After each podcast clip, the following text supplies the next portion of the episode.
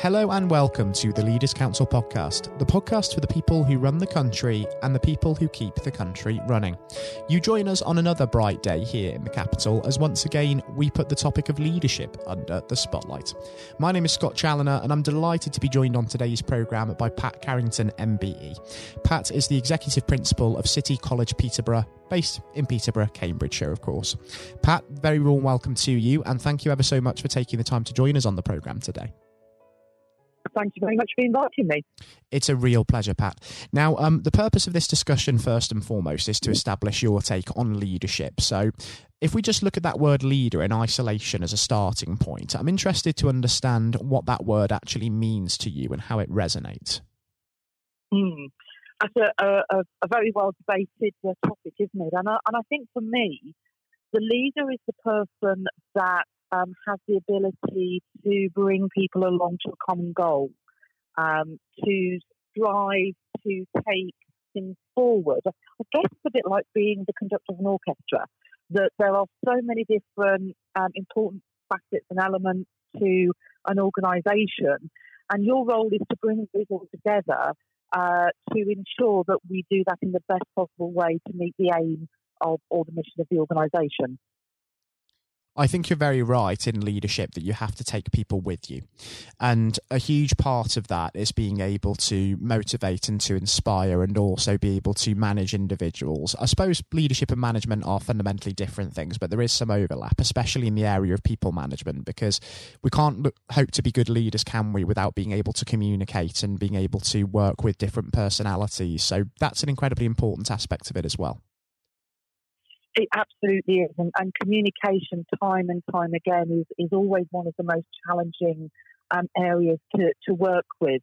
Um, within the education sector, within my sector, it is the people that make things happen. Um, yes, you have buildings, yes, you have bricks and mortar, and, and obviously that has changed with, with COVID. But your your product, if you like, or your delivery model to your product, which is to educate people, are the people that deliver that and the infrastructure that support them. So it's incredibly important that you have a variety of different ways in which you can communicate. Um, and also have an understanding of what people's expectations are of you. Um, so the communication process has to be two way. It has to involve an incredible amount of listening. Um, and through that process, it's about being able to um, win the, the respect and trust of the people that you work with so that when it is difficult or when there are decisions or when you can't communicate, that they trust in you and believe your actions are in the best interest of what it is we're trying to achieve. Exactly right. And we talk about the need for communication there. And it's been incredibly important in the context of the current environment, hasn't it, with COVID 19 and, of course, different business organizational leaders having to feel their way through this unprecedented crisis. And with the lockdown, we're having to show um, leadership from a distance and maintain the communication channels electronically. Um, how has it been, mm. from your point of view, managing that, Pat? Um, and in terms of adapting on the whole, how has it been for City College Peterborough? Because I can imagine it has posed one or two quite significant challenges as well. It has. It has. Uh, I mean, the education element that we work with tends to be with um, those furthest away from learning and work and those lower skills. So um, we're delivering um, skills development, learning, and support to some of the most vulnerable. And so, even if we get to grips with how best to uh, deliver our services through uh, digital and um, uh, working from a distance, our audience isn't necessarily in the same position of us. So it's been an, an incredibly challenging time to ensure that not only are staff supported in being able to work from home, um, and being mindful of, of their well-being through this process because it is a lot more intensive working this way, but also ensuring that the people that we are there to serve actually have the ability to engage with us. And if they can't do that through technology, then what are our other options? Um, it's simply not acceptable to say there are people from society that we, we cut off because we can't communicate with them remotely. It's our job, it's our responsibility to find ways to do that. And with the type of workforce that we have, they really want to support our local residents. So we have to be able to offer them solutions um, in the ways that they work, but also in them being able to deliver what it is they're employed to do. Um, so it, it put a shockwave through the sector without a, a shadow of a doubt. Um, and I think the silver lining is it's really made us concentrate on this divide and what we can do to better support um, our staff and, and also um, our students.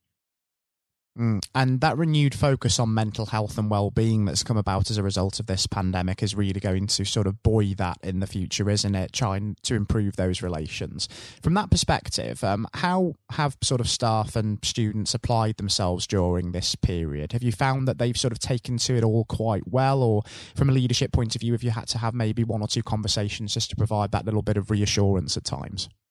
Mm, very much so. I, I, think as leaders and um, as managers within the organisation, we've gone a lot more back to the floor than we probably have done for, for some time as part of COVID.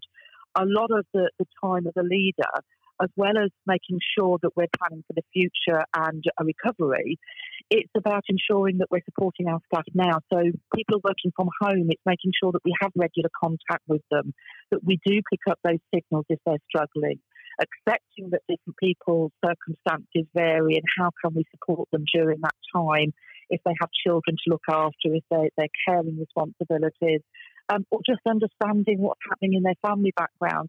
Has a partner been furloughed? Um, are they concerned about their, their economic um, background? So we, we've been very much having a lot of conversations with staff, um, and our staff have been having telephone calls with our students that may not be um, digitally engaged to ensure that their welfare is, is correct. So it's it's put a real focus actually on the people and the well-being and that wider aspect of what we should be doing for our employees. Um, it's very much become a, a, a much more open and two-way process to try and encourage people to ensure that they are supported. And, and, a classic example of that is, is making sure that although people are working from home, they actually take holidays that they take time away from the computer, you know, that they take advantage of, of spending some time in the garden. Um, very much so when people are at home, they log on the minute they get up and they feel guilty if they leave the computer and then they're there until six, seven, eight o'clock at night, and, and that's not good for anybody.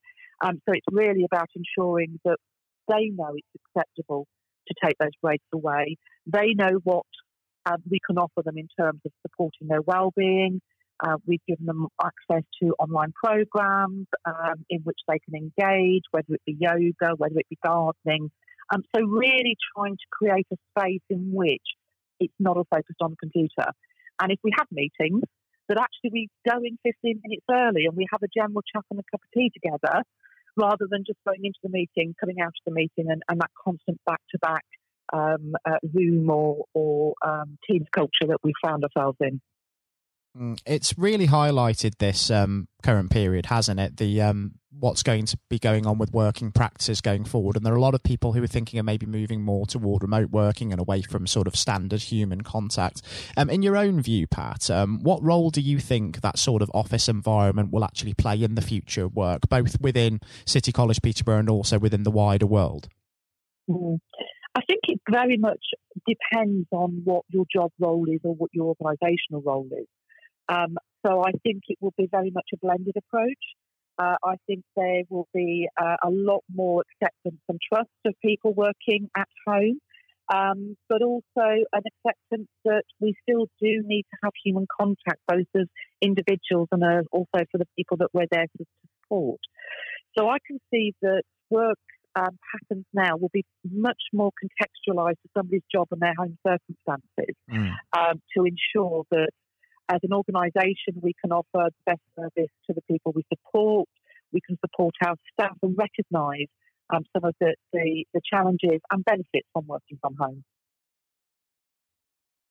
can certainly see where you're coming from uh, from that point of view, and um, I think you're very right in the sense that that human contact is something that we have missed um, on the whole, and we have taken that for uh, granted quite a bit as well prior to uh, the current situation. Um, just backtracking ever so slightly, yeah, Pat. One thing that's come under a great deal of scrutiny during this period has been the leadership of the uh, the government throughout the crisis, particularly with regards to existing safety guidelines for premises to op- continue to operate safely, and of course, COVID secure guidelines to allow businesses in particular to begin reopening again. Um, given that, of course, there have been widespread closures within the education sector, have you been satisfied with the existing guidelines in knowing exactly what's expected of you as and when you recommence doing what you're doing? Um, now, yes, we haven't closed um, during the um, COVID lockdown. We've, mm. we've had um, a service in which we supported some of our vulnerable young people and um, uh, young people whose parents are key workers. Um, and in those very early days of doing that, um, there was a lack of guidance. but once it started to appear, then we had a lot of uh, direction in terms of uh, what we should be doing as education providers where the challenges come for us is um, we're, we're, sort of in COVID boot camps now as, as people return more to the workplace. Um, when they first come in, they, they do a boot camp, so they understand the inquire, requirements of being in the building and the expected behaviours. Um, but what we found is not only did we need to train the people coming back, but the people that have been here the whole time, because of that lack of guidance initially, um, did start to develop what would now be seen as bad habits. So um, we've had to sort of get rid of some old habits um, and then also bring in um, staff back to work to, to the new habits. So um, early days, no, uh, but certainly once we started to, to get that um, direction, then um, it's been quite good actually for the education sector, I think.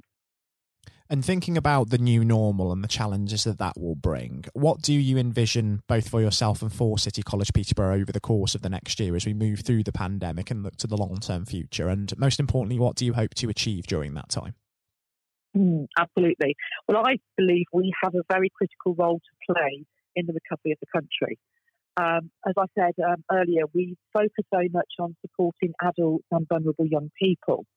And so the people that we will be there to for are more than likely those that, that are going to be made redundant.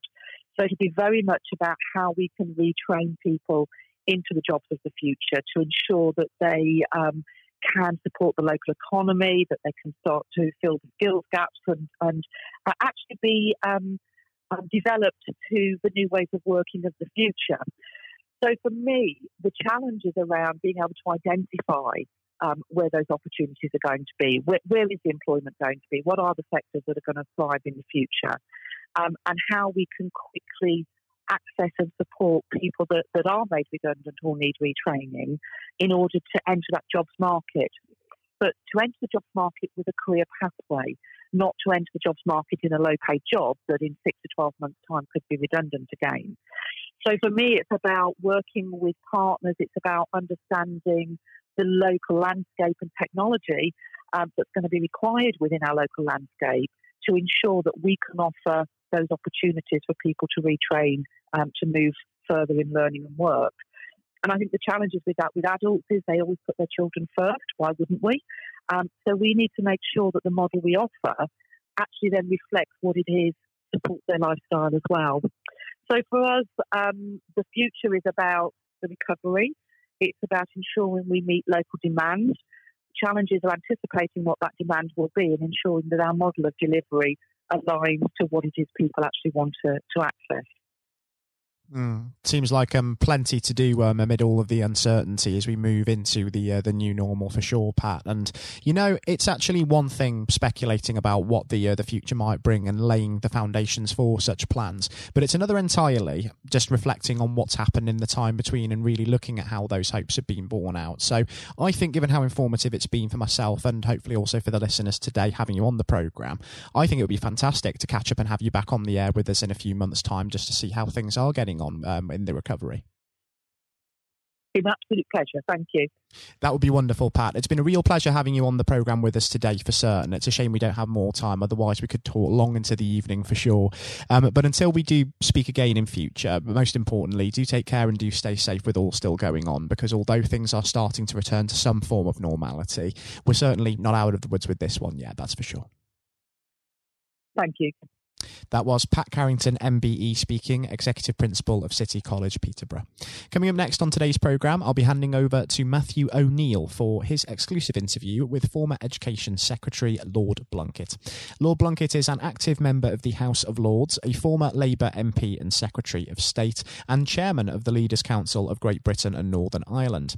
Despite being blind from birth, Lord Blunkett actually rose to prominence to become one of the most notable politicians of his generation, holding a number of senior positions positions in Tony Blair's cabinet and serving as the MP for his Sheffield, Brightside, and Hillsborough constituency for 28 years. He was elevated to the House of Lords in August 2015, anointed Baron Blunkett of Brightside and Hillsborough. And I hope that you enjoy listening just as much as Matthew relished speaking with him. That is coming up next. Lord Blunkett, welcome. Thank you very much. It's very good to be with you. Um, well, of course, uh, nothing is being said uh, at the moment other than COVID 19, uh, which uh, we must touch on. Um, what would your message be to small businesses who are trying to keep going? Well, I think the last ones standing will be the ones that thrive when we get back to some sort of normality. So it's have confidence and courage. Obviously, take advantage as far as you can of the government help. I think that Rishi Sunak, the Chancellor, has gone about as far as you could have expected. Mm-hmm in the circumstances. There are obviously small businesses that fall between the cracks. Those who uh, don't have um, defined premises can't benefit from the business rate waiver.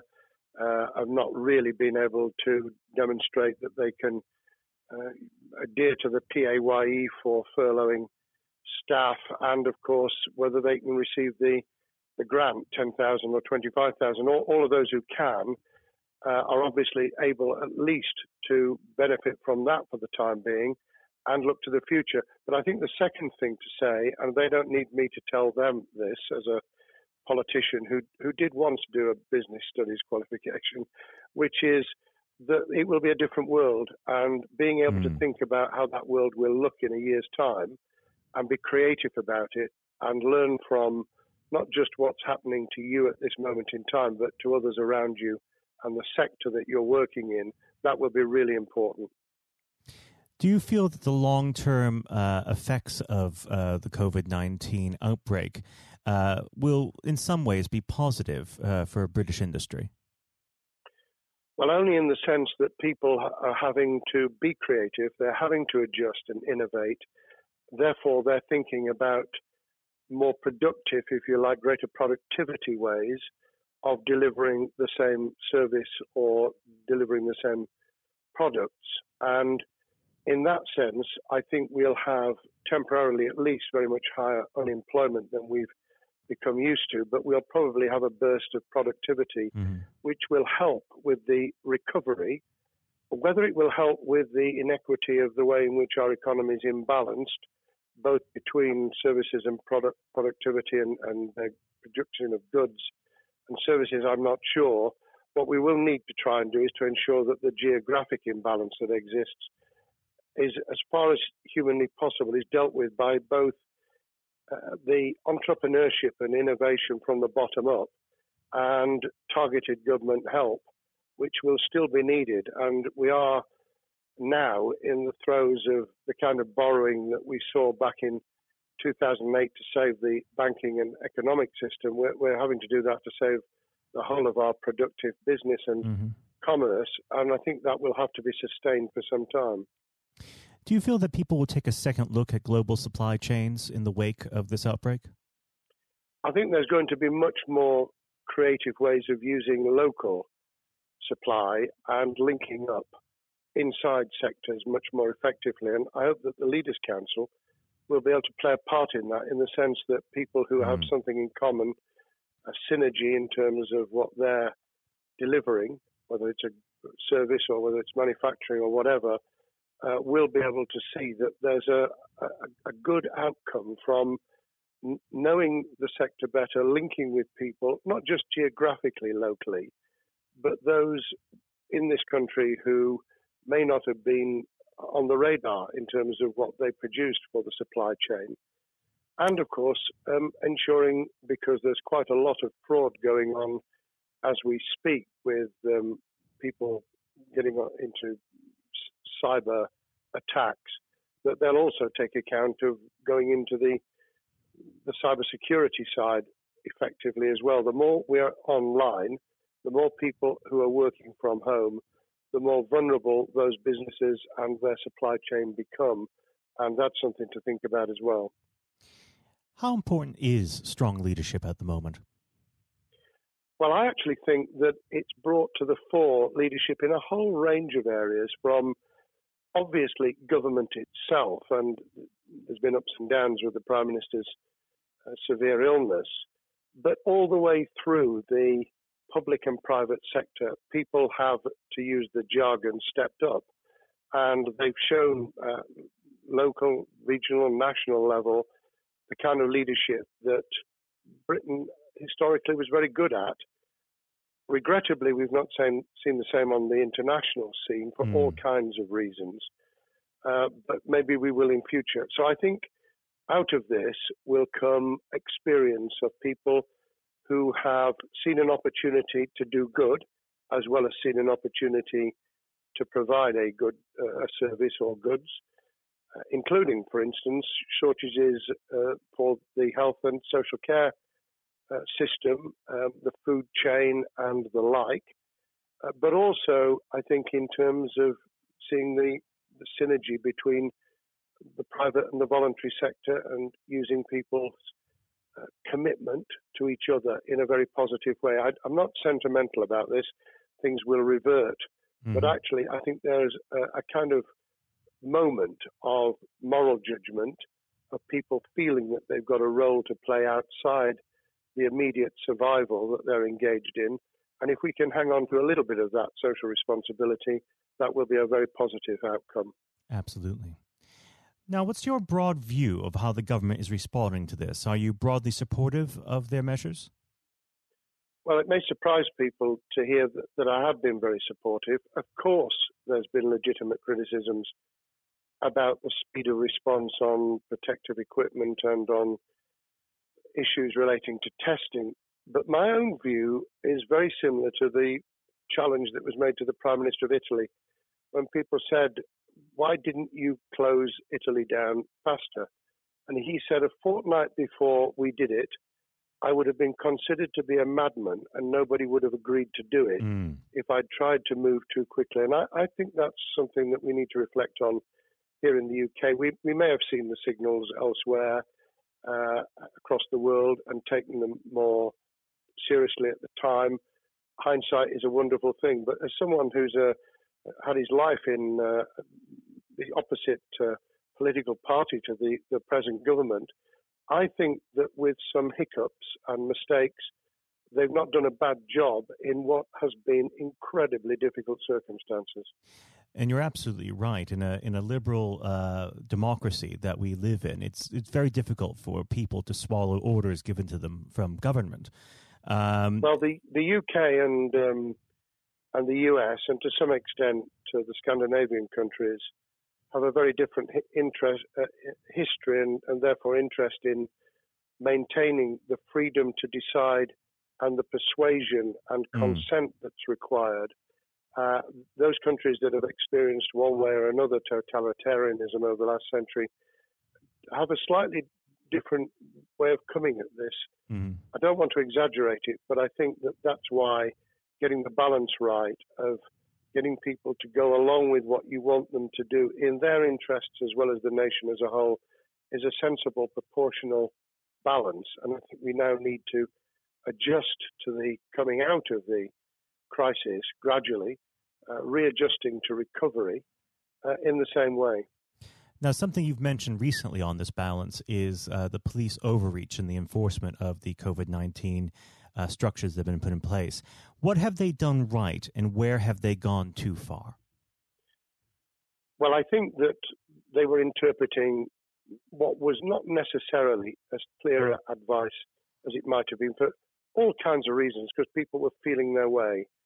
I think what's come out of it has been uh, a demonstration by local police services in some parts of the country that they could get people to do what was needed without the heavy hand of drones overhead mm. or people being told that they you know shouldn't be walking in the street because this was all about self isolation not incarceration it was about getting people not to pass the infection on to each other and therefore to provide distance rather than to make our lives a misery those police services that adopted that policing by consent and chivying people along did really well. Those who went over the top, I think, soon got a very substantial pushback. And one of the strengths of our democracy is that you could have that debate. People could say, I'm terribly sorry, we, we think the police force in our area has gone over the top. And that in itself is a constraint and uh, a readjustment.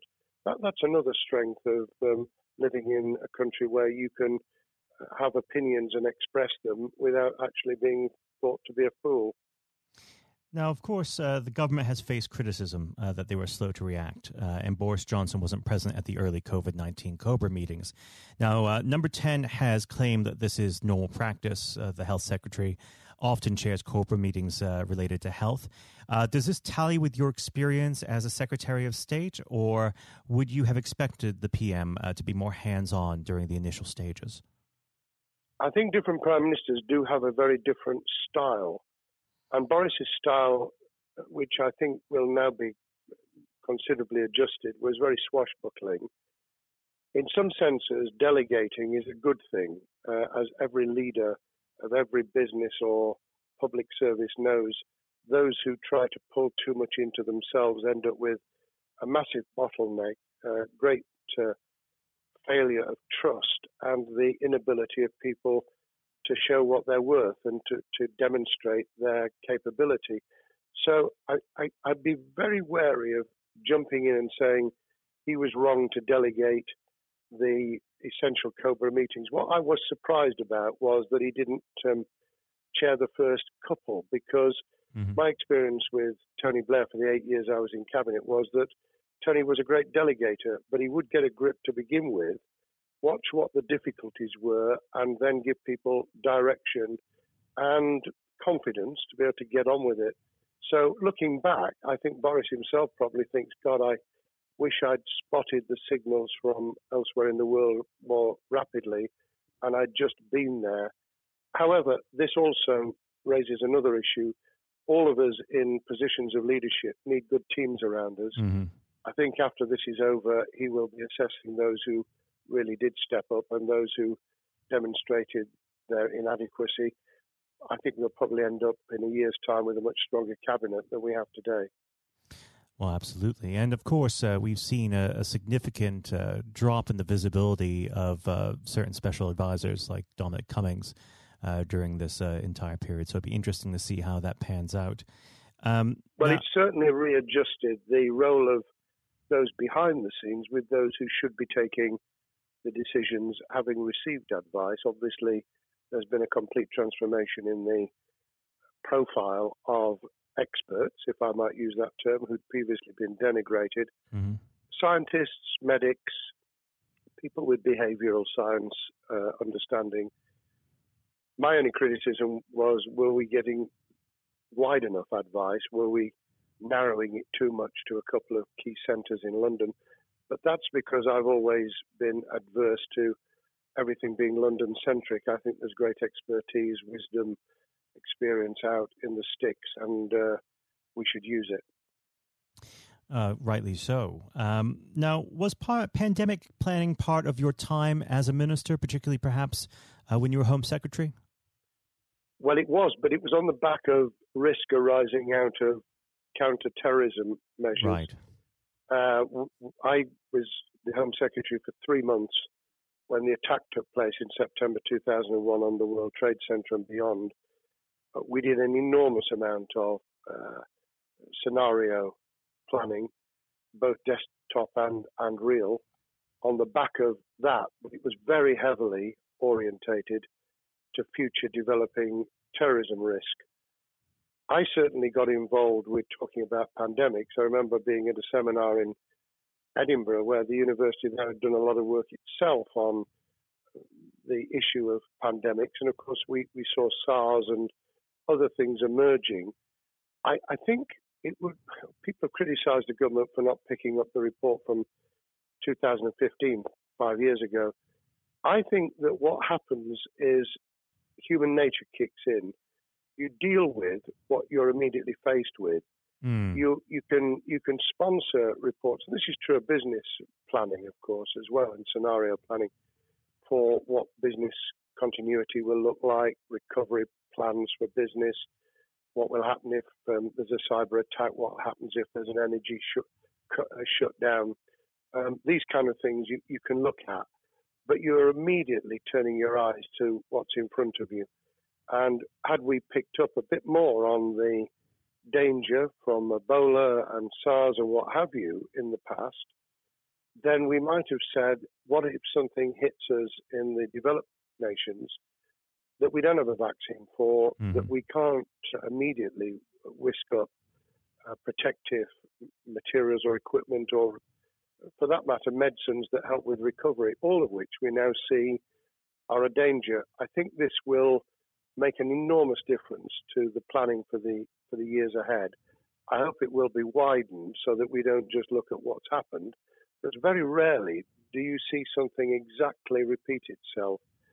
Some of the circumstances will be, but others won't. So that's why I've put emphasis in what I talk about on looking at the other virus, the cyber attack uh, scenario, mm-hmm. which could be just as dangerous in a uh, a world of just-in-time provision.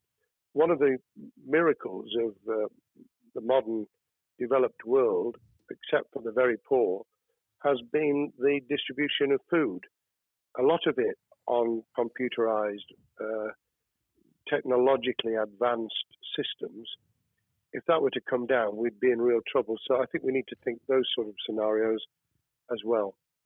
So have a full plan across uh, both sectors: uh, biological warfare, pandemics, and uh, cyber warfare. Yes, and to do so on different levels. I think again, thinking of thinking global but acting local, we mm. need a lot more to think about what would happen if something took shape that actually broke down those national and global chains and how we would cope. And without, uh, obviously, we've got enough fear and anxiety to last a lifetime without uh, creating even more anxiety. We can think about those things for the future in a more rational way, I think. Now, aside from the physical uh, threat of the virus, one of the things that people are vastly worried about is the effect on uh, the economy, not just national economy, but also the world economy. Um, now, it, it, has been said by certain parties, um, and uh, I'd like to garner your uh, thoughts on this. Is there a danger of the effects of the lockdown being even worse than those of the virus? Were it be prolonged, I fear that that balance would tip the other way. It is about proportionality. It is about balance. It's the wisdom of Solomon, really, to to get the moment right when you start to move and then to move quickly. There's no doubt whatsoever that we are stocking up, not just on the economic and employment front, which will be devastating enough, but on the health and social well-being front, enormous challenges. And they will need careful handling because there's a lot of people whose lives, for a variety of reasons, are at risk in the future on a scale that we've been dealing with over the, the um, immediate handling of the pandemic, concentrating really hard on those affected by COVID 19, those sadly who have died or been seriously incapacitated, that will roll over into the economic, the social, the mental health, and cultural well being of the nation, and that will need all of us to pull together as well. Absolutely. Now, do you believe the government's doing enough for business? I think that the speed of reaction once the scale of the pandemic was clear was very good. I've praised Rishi Sunak for his action. Uh, remember, a chancellor who only just come into office was planning to deliver the budget in the middle of March and has had three, at least three equivalent budgets since. I think he's handled it very well. Understandably worried now about what we're doing to our economy. The level of borrowing is sustainable because of low interest rates, but it reaches a point, of course, where it tips over so that you can't then do the kind of structural investment requirements that the government were laying out before and in the March budget. And mm-hmm. those will have their consequences as well as a planned payback over many years. I think we've learned something over the last few months. We, we needed to take immediate action.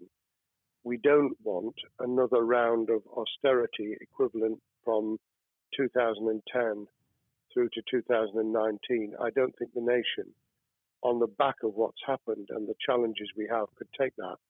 And therefore, we need a different plan, economic plan, over a much longer period, just as we did from the Second World War all the way through to 2002, when the final American loans were paid off. Now, of course, uh, one thing that's on everyone's lips um, how much longer do you believe uh, that the lockdown can go on for? I believe that we need to be substantially back in action as an economy in June. This obviously is led in terms of places where people would meet in large numbers, having to uh, adjust to the fact that it will be longer for them. And sadly, that will involve business closures. It's why the Chancellor extended the furlough scheme to the end of June. Mm-hmm. But unless we, we get things moving in June, I think we'll run into the summer where all kinds of services and industries will have a chain reaction effect. And what happens with one will then have a major impact on another. And then you get the skittle effect where things get knocked down that you hadn't perceived were going to be affected. So I very much, if I were in government, and I always think of things in that context, what would I do if I were in government? I would be on the side from the second week in May on the side of the Hawks in terms of saying we've got to start moving and we've got to do so with the collaboration and cooperation of the public who have got the message, who did behave, who responded magnificently. Let's try and get back, perhaps, you know, doing things differently for a time, but substantially getting back to business as usual. Unless we do that, then those areas that can't and wouldn't expect to be back in action immediately get pushed further into the middle of the year and the autumn, and then they become unsustainable. Now, of course, um, one of the other major developments we've had recently are the changes in the uh, the Labour Party. So, if we could just uh, speak on the Labour Party for uh, a while. Um, this might sound like uh, an obvious question, but uh, how does uh, Keir differ from Mr. Corbyn? Well, I'm biased because I believe the Labour Party um, has come out of four and a half years of a black hole of a nightmare, mm. uh, where it neither represented a, a, a uh, credible opposition nor uh, an electable government, and the combination was to let those who supported the Labour Party and needed some of its policies uh, let them down very badly.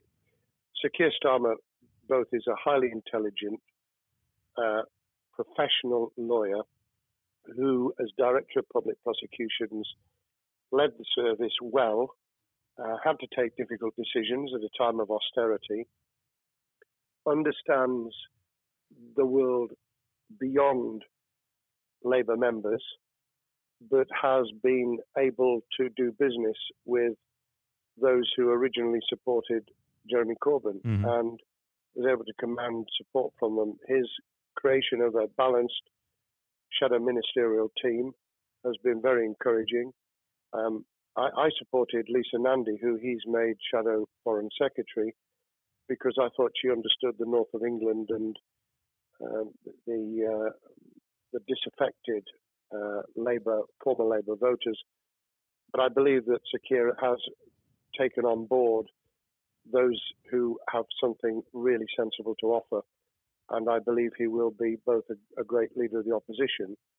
More importantly, he will then present himself as a credible alternative prime minister. And all governments need an alternative government at their shoulder. Mm. Uh, it was true of us from 97, and it took the Conservatives some time to recover and to get to that position, but they did, and the Labour Party will, and that's crucial for our democracy. All of us need to understand and appreciate that a living, breathing, functioning democracy requires uh, a credible, confident, and uh, in many ways uh, supportable opposition as well as a government that we clearly want to do well because none of us want, as we didn't with the COVID crisis, none of us want the government to fail. We want to see our economy recover. We want our social well-being to t- be taken into account. We want to overcome deep-seated inequality and poverty, and we want to do it with enterprise and entrepreneurship and business playing their role. And that is about leadership nationally, locally, in the private and the public sector. People with ideas, with confidence, with the ability to pull teams around them. Above all, to have some idea of what it is they want to achieve and a very good idea as to how to achieve it. Now, of course, one of the biggest problems Sir Keir is facing will be tackling the party's anti Semitism problem. Uh, there has been a recent internal report that has been quite damning. Uh, what's your response uh, to that report, and what does Sir Keir need to do in response? Well, there are two reports. One, which is being produced by the Equality and Human Rights Commission, uh, which he will, and has already indicated, will implement in full. The second was a leaked report put together by the supporters of Jeremy Corbyn, 800 pages of private uh, interchanges on social media, which he has, uh, Keir Starmer set up an investigation to identify uh, who did it, who leaked it, what the content was, does it have any salience and lessons for us, and where necessary, action will be taken. So I hope that uh, as he moved very quickly to reassure the Jewish community, so he will be able to take the necessary steps to back up that reassurance with the kind of actions that says that this was a blight on a historic great political party that all, us, all of us were ashamed of we've been able to put that behind us and to move on to facing the future with confidence. What's the one king, uh, key thing that Sir Keir needs to do to restore Labour as an election winning party? I think Sir Keir Starmer's major challenge is to convince sceptical voters that Labour has not only reverted to a party that they can support because they can see it acting developing, presenting as a credible alternative government, mm-hmm. but also that the lessons have been learned from the fiasco from 2015 onwards. In other words, there have to be very clear signals of substantial change, not just the right words, not just reassurance that we're not uh, going back to some of the crazier uh, policies, but actually that we've understood why the electorate rejected those policies so substantially in December 2019. If people get that message, they'll understand that the Labour Party has changed, as it did in the 1980s and early 90s, to become the electable government with the greatest majority and historic majority, even greater than 1945, which I was privileged to able to take advantage of in 1997 when I joined the cabinet. Now, I know what your answer is going to be to this question, but uh, indulge me. Um, do you think Sir Keir has what it takes to be PM? Yes, I do. I think he has the background, he has the experience, he has the professionalism, he has the forensic uh, mindset, and he has the confidence to have put a team around him which will ensure that it will work. And those elements are true of all leaders.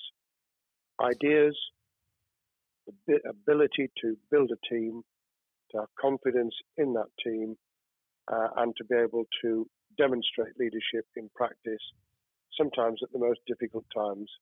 And, you know, the Leaders' Council, those sharing their thoughts with uh, uh, the kind of thing that we're doing now uh, with uh, a podcast, but also joining us in linking up in that network of people who can support and help each other and learn from mm-hmm. each other. That is what needs to be done in politics as it needs to be done in business. Thank well, you very much indeed, Matthew. Well, really thank you for coming on the uh, the program. It's been a, an absolute pleasure, and I look forward to speaking with you again. Thank you very much, and good luck to all those listening in what has been a nightmare scenario. Good luck for the future. Have courage, have confidence, and yes, listen to those who know more about business than I ever will. Thank you, Lord Blunkett. Thank you. This has been the Leaders Council podcast. Thank you for celebrating excellence in leadership with us. I've been your host, Scott Challoner.